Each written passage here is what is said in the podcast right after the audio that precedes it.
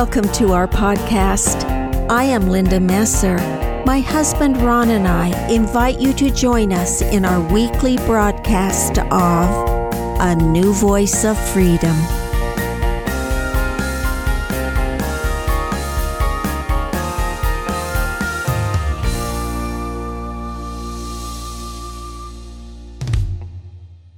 Welcome to season four of A New Voice of Freedom. The podcasts are taken from the four volumes In Defense of Christianity, written by Ronald Keith Messer. Podcast five is entitled Political Correctness 2023, Part 2. Stanford University produced the Elimination of Harmful Language Initiative. The following is their purpose statement. The goal of the Elimination of Harmful Language Initiative is to eliminate many forms of harmful language, including racist, violent, and biased, disability bias, ethnic bias, ethnic slurs, gender bias, implicit bias, sexual bias, language in Stanford's websites and codes. May I encourage you to listen to Podcast 4 before listening to this podcast? However, they can be understood separately. This is a continuation of Part 1. Some of the phrases recommended by the Stanford Committee on Elimination of Harmful Language Initiative communicate no information. For example, rather than the phrases handicapped parking, handicapped, or handicapped space, the committee recommended the following substitutes accessible parking, person with a disability, or accessible space. Trying to remove all connotations, they neutralize the language. We all have disabilities of some kind, and in a crowded parking lot, we all look for accessible parking or accessible space. The only offense is the Stanford Committee on Elimination of Harmful Language Initiative, which is a form of mind control. If you preface each initiative with the phrase, thou shalt not, it reveals the fanatical religion it is. Stanford does not want separation of church and state. They want separation of competing religions and state. The same committee replaced the acronym OCD with the phrase detail oriented. OCD refers to those with an obsessive compulsive disorder. Are they suggesting that all detail oriented people have OCD? My wife alphabetizes her spices and makes infinite lists. Does she have OCD? The committee kills language stripping it both of its denotation and connotation. According to the Stanford Committee, you can't even use the phrase rule of thumb because supposedly the phrase is attributed to an old British law that allowed men to beat their wives with sticks no wider than their thumb. Were you aware that every time you said rule of thumb, you were encouraging husbands to beat their wives with a stick? How lucky we are that Stanford has nipped it in the bud. Wait, by Stanford logic, you can't say nip it in the bud because it suggests violence to plants. Far fetched? I don't think so. They banned the phrase spirit animal because it might offend people who identify with animals. Once you're converted to their religion, there is no end to the commandments. One is tempted to call that lunacy, but you can't use the word lunacy because it comes from lunatic, which comes from moonstruck, which means crazy. And according to the Committee on the Elimination of Harmful Language Initiative, lunatics defines people by just one of their characteristics. They ban the word brave because it perpetuates the stereotype of the noble, courageous savage, equating the indigenous male as being less than a man. They also condemn the use of the word chief. There is a pattern. The Committee on the Elimination of Harmful Language Initiative is an artificial attempt to turn one group against another. None of those words were offensive until the Stanford Committee on the Elimination of Harmful Language Initiative made them so. In other words, they want the Indians, the blacks, and all people of color to be offended. They want to convince them that the language was created by white Anglo Saxon male supremacists to oppress all people of color. They want them to hate the whites. It has nothing to do with sensitivity training. It is and will always be about gaining power. They want to be seen as everyone's champion who has non white skin. They exclude whites only because they must have an enemy. To be a champion, you must have a well defined enemy, and whites, conservatives, and Christians are very convenient. If an enemy doesn't exist, then you must create one. An example I used in the last podcast illustrates my point. The Stanford Language Butchering Committee condemned the word thug for the following reason. After admitting that the term refers to a violent person or criminal, the committee objects to the word thug because it takes on a racist connotation when used in certain circles. The language of the committee is deliberately vague, but you know what it means. It is acceptable to use the term thug when referring to a violent person or criminal who is white. But it is not acceptable to use the word thug when it is referring to a violent person or criminal who is black. When referring to white skin, it is good. When referring to black skin, it is racist. Who are the racists here? The truth is, the Committee on the Elimination of Harmful Language Initiative is actively promoting racism against whites. Such a list can never make any sense. They condemn the word addict because they don't want to define a person by just one of their characteristics. Perhaps they should attend one or more Addiction Anonymous meetings where very brave people face their addictions one day at a time. Regardless of other so called characteristics, those addicts have decided to focus primarily upon the one trait that has robbed them of their cherished freedom. The committee actually suggested that rather than addiction, you should use the term devoted. To see the absurdity of their suggestion, simply replace the term addiction with the term devoted. Devoted to heroin, devoted to alcohol, devoted to crack cocaine. It almost sounds noble. Now use the term as it was meant to be used devoted to God, devoted to country, devoted to family. The words are not interchangeable. In the same way, you cannot replace the term insane with the word surprising or wild as the committee tells you to, or their term guru with the term subject matter expert, gentleman with everyone, transsexual with non-gendering conforming folk, thug with suspect, victim with person who has been impacted, grandfather with legacy. The substitutes not only erase the original meaning, they carry no meaning at all. They forbid you to use the term Indian summer because somehow it offends Indians.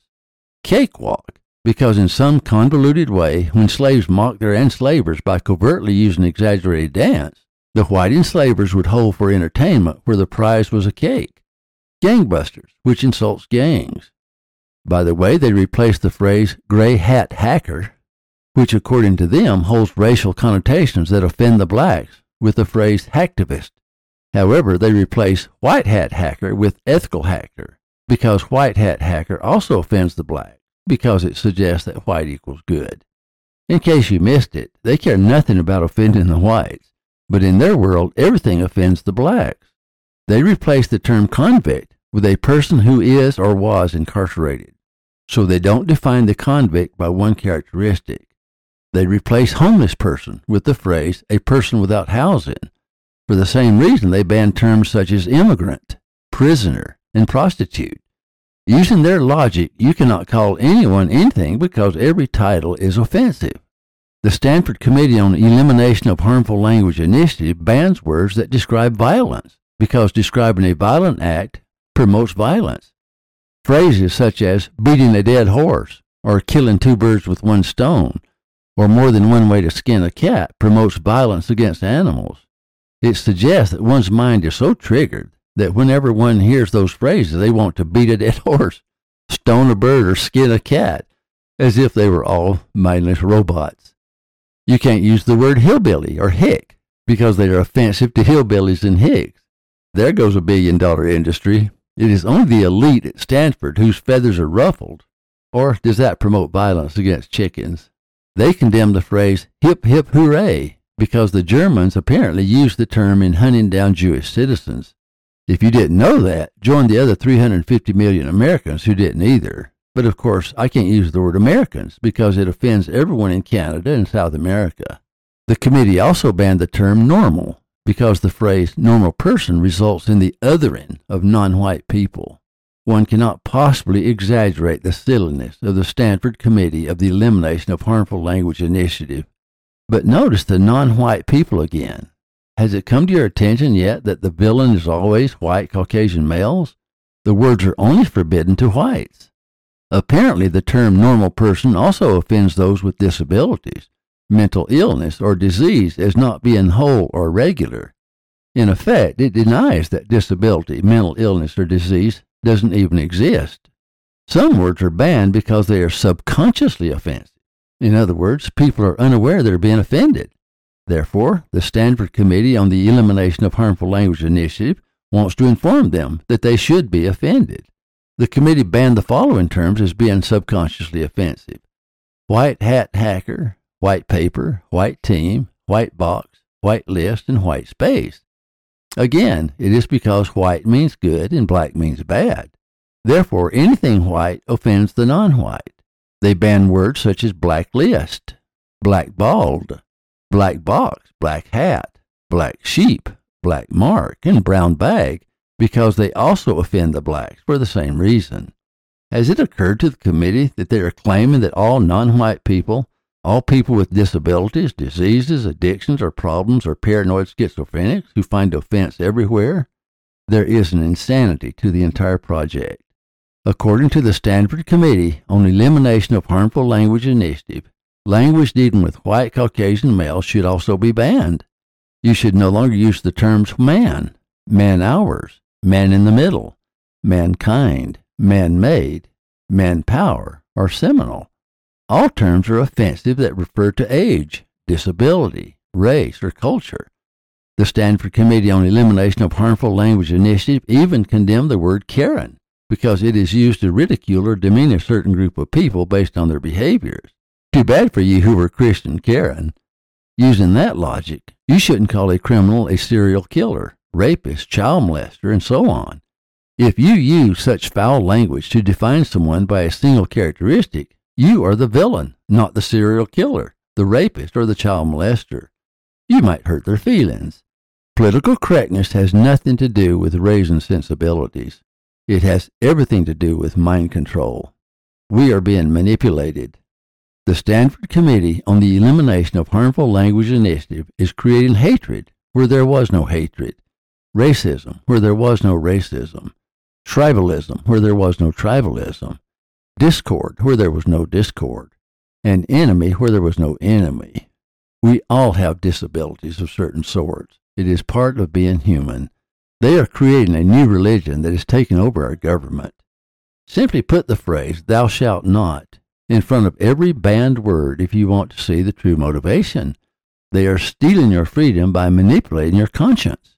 There is no greater power than to control one's conscience. They want you to feel good about their form of slavery. It is no wonder that they ban all words dealing with slavery. It will prevent you from seeing your new masters. We would do well to heed the words of the only worthy master. Be wary of wolves in sheep's clothing. He also said, The truth shall make you free. The Stanford Committee on the Elimination of Harmful Language Initiative is spreading lies. Do not be deceived into thinking the left is innocent. Stanford University has a deserved reputation as a leading university. They are not frivolous. They have an agenda. They promote wokeism they promote liberalism. They promote socialism. They promote racism and globalism. They want to destroy America. Like the major news media and the social media and the other major universities, they oppose the old America. They oppose the Democratic Republic. They know what they are doing.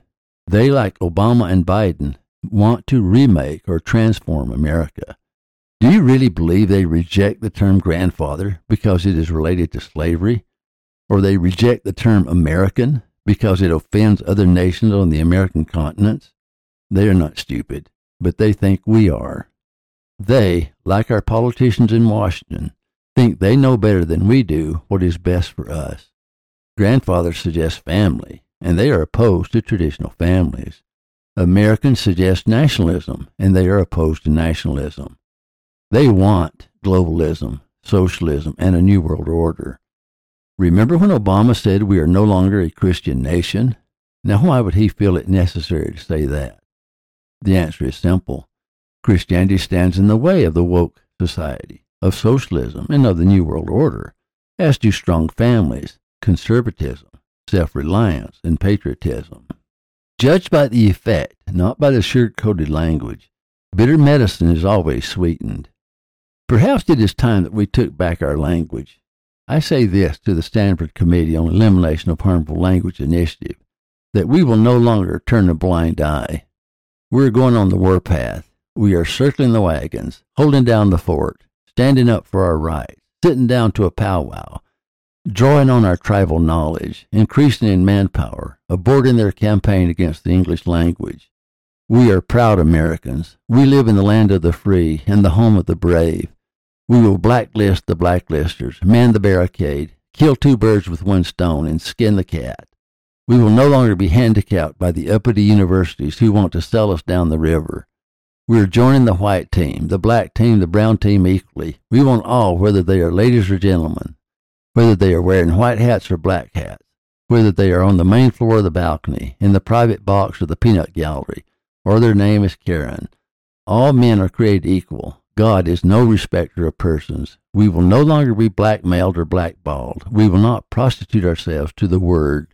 We will use the pronouns we prefer. We will call a spade a spade, be master of our fate, crack the whip, take our best shot, man our war room, whip everyone into shape. There are too many chiefs and not enough Indians. We will no longer be the low man on the totem pole, the man in the middle. We will not be handicapped. We will not submit. We will not bury the hatchet. We're going to nip it in the bud, let loose the animal spirit, slaughter the assault on the English language. Let us all be brave. Let us put in the necessary man hours. Let's no longer be crippled. Let's be chief of our own soul and stand up for the rights of man. Now is the time for good men to come to the aid of their country. It is a seminal moment. We are survivors, not victims. We are not black sheep or convicts. We are masters of our fate, not prisoners to our fears. We invite all you hillbillies and hicks to join us. To all of you who are crazy or crippled or handicapped or lame, join us. We will have a stand up meeting. We will accept the tone deaf, the wheelchair bound, the graybeards, and even the people from the Philippine Islands and all you gurus. We can never have too many gurus. Let's bury the hatchet. Have a powwow. Bring your spirit animals. Share your tribal knowledge. Use your preferred pronouns. We are inclusive. We will take gentlemen, firemen, freshmen, mailmen, landladies or sea ladies, half breeds or whole breeds, grandfathers or grandmothers, gray hat hackers and masters, and all you guys who think you have been sold down the river. Are you disabled, homeless, immigrant? No problem. Together we will pull the trigger, take a shot, take a stab, whip into shape. If you feel you have been gypped, this is the place to be. Together we will hold down the fort. And to all this I say, Hip, hip, hooray. Let's stop those who are murdering the English language for their own personal gain. Let them know they are beating a dead horse. It is time to quit beating around the bush. All of you unique, individual Americans, whether crippled or maimed, graybeards, handicapped, or bound to a wheelchair, it is your brave heart we want, your wisdom and experience, your faith and prayers. Stand with us and shout, Geronimo and Pocahontas. I am happy to live in a land where we have freedom of speech taken some liberties with the words of Paul I shall not allow my liberty to be judged of another man's conscience. If those in Stanford wish to enslave their souls to an artificial language, cloy themselves in syrupy emotions, and drown in crocodile tears, I will not stand in their way. But I will not allow them to determine the pronouns or nouns or figures of speech that I use. I will not allow them to turn my world upside down or to compromise my will to theirs. It is a false world and a silly one. This is not 1984. This is not Russia or China. I am proud to be called an American. I honor our flag. I pledge my allegiance. I trust in God. And I say to all, God bless America, the land of the free and the home of the brave.